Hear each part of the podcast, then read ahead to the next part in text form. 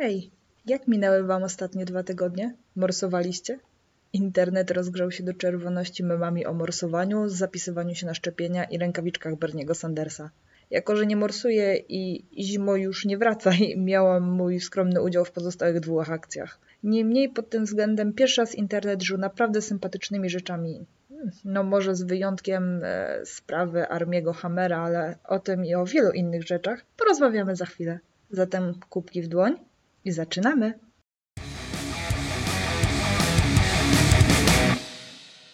Na początku chciałabym zaznaczyć, bo może nie zauważyliście nowego elementu szaty graficznej.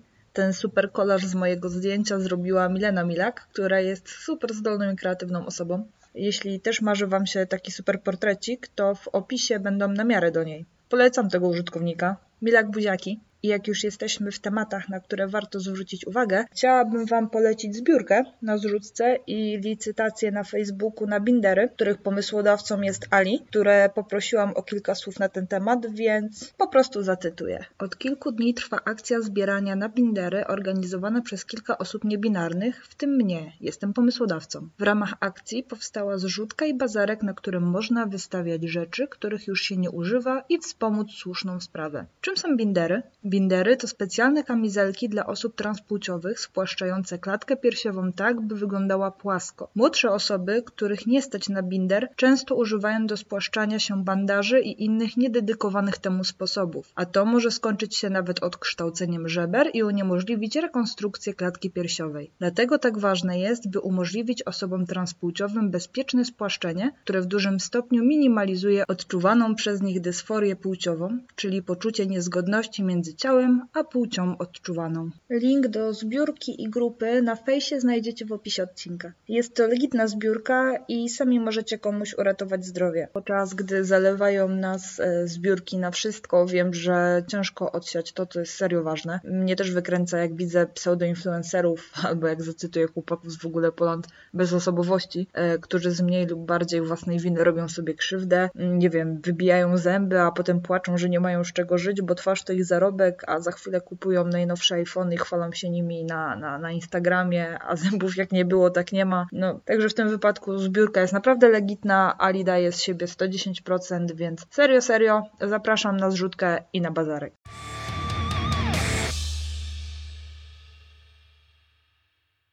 No i przejdźmy do tego, co Monia lubi najbardziej, czyli do filmów i seriali. Jak mówiłam we wstępie, Czarne chmury zebrały się ostatnio nad Armią Hammerem. Po jednej z głównych ról w moim ukochanym Tamte dni, tamte noce jego kariera zaczęła nabierać sporych rumieńców, także obecna sytuacja dość mocno to psuje. Ale o co chodzi? Otóż po pierwsze, wyciekła zawartość prywatnego Instagrama aktora, gdzie widać, że nie obcy mu jest tryb życia i nijak ma się to do wizerunku ładnego chłopca, który zawsze był miły i mówił dzień dobry. I po drugie upublicznienie rozmów z jego kochanką, którą był od czterech lat i o ile prywatne konta ukazujące prawdziwe oblicza bożyszczych tłumów e, wyciekają dosyć często, tak druga sprawa jest niesamowicie zagmatwana. Media uczepiły się wątku kanibalistycznego w wypowiedziach Hammera.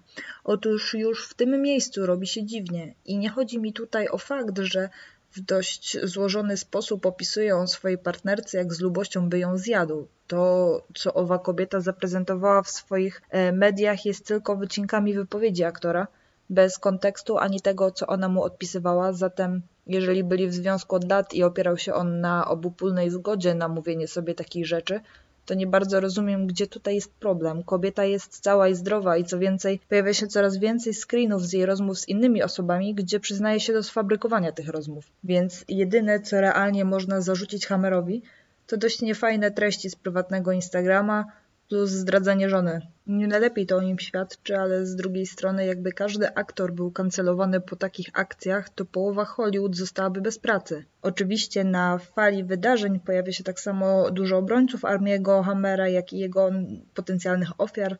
Sam aktor zaprzecza doniesieniom i odmawia dalszych komentarzy. Zrezygnował też z pracy nad e, najnowszym filmem, gdzie miał grać główną rolę u boku Jennifer Lopez, aby skupić się na swoich dzieciach w tym trudnym czasie. Co o tym wszystkim sądzicie? Dajcie znać, bo jestem bardzo ciekawa, jak odbieracie tę sprawę.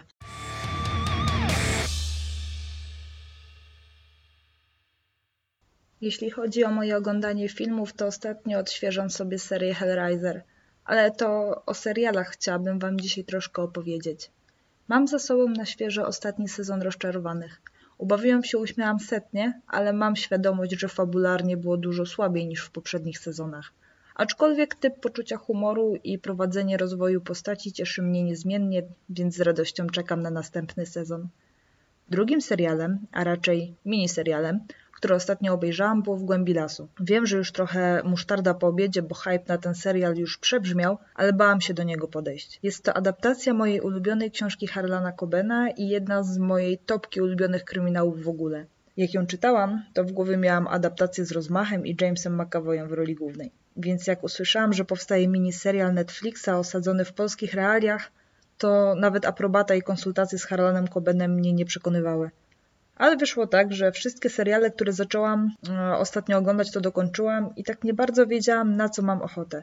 Była dość późna godzina, więc założyłam, że zobaczę kawałek pierwszego odcinka w głębi lasu, utwierdzę się w tym, że jest kiepskie i pójdę spać. A wyszło tak, że poszłam spać nad ranem i jak się obudziłam, to dokończyłam resztę. Ależ to było dobre. Obsada, rewelacja, świetnie poprowadzone wątki, przejścia w czasie, muzyka, sztos, zdjęcia, przepiękne ujęcia natury. E, jedyne do czego się przyczepiam to dźwięk, w sensie jak oglądałam w nocy, gdzie w domu i za oknem była cisza, jak makiem zasiał, to jakichś większych problemów z odbiorem nie było. Czasem cofałam sobie do pojedynczych zwrotów. Ale za dnia niestety musiałam oglądać z napisami, bo słychać było tylko tembr głosu, ale wyrazy były nie do rozróżnienia. I nie jest to wina aktorów, bo w tym przypadku miałam okazję słyszeć ich na żywo i problemu ze zrozumieniem, co mówią, nie miałam. No i przyczepiam się do obsadzenia Cezarego Pazury w jednej z drugoplanowych ról bo nie rozumiem fenomenu tego aktora. Dla mnie to on zawsze gra jak Fred Chłopaki nie płaczą. I do Ewy Skibińskiej. I to też nie dlatego, że jest ona złą aktorką, bo umiejętności nie można jej odmówić, ale gra postać żyjącą we wczesnych latach 90., więcej napompowana górna warga, utrudniająca mimikę twarzy, średnio się zgrywała z prezentowanymi realiami. Ale co do całości, transformacja fabuły, aby pasowała do polskiej rzeczywistości, zarówno obecnej, jak i lat 90., wyszła super. Grzegorz Damięcki zamiast Jamesa McAvoya też był super wyborem. Naprawdę polecam ten serial każdemu, kto miał opory, żeby go obejrzeć, bo naprawdę, naprawdę się udał.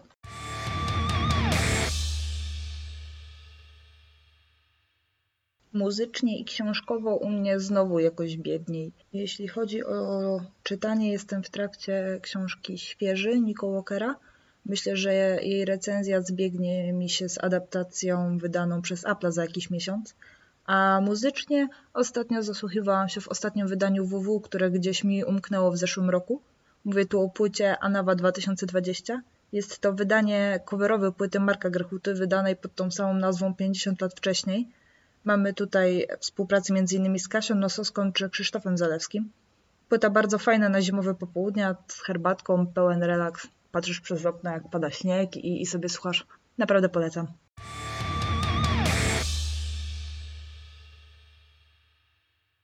I to byłoby dzisiaj na tyle. Taki krótszy format nam wyszedł. Chciałabym zachęcić Was do subskrypcji na stronie monia.pl. Jak uzbiera się większa grupka maili, to będę wysyłała Wam przemiłe przypominajki z treściami niepublikowanymi w podcaście. Oczywiście wszystko, o czym mówiłam, znajdziecie w opisie odcinka. Jeszcze raz zachęcam Was do zrzutki na bindery i nie zapominajcie, że już teraz, zaraz, 29 finał Wielkiej Orkiestry Świątecznej Pomocy. A pomaganie jest fajne. Trzymajcie się ciepło, kochani. Pozdrawiam. Pa!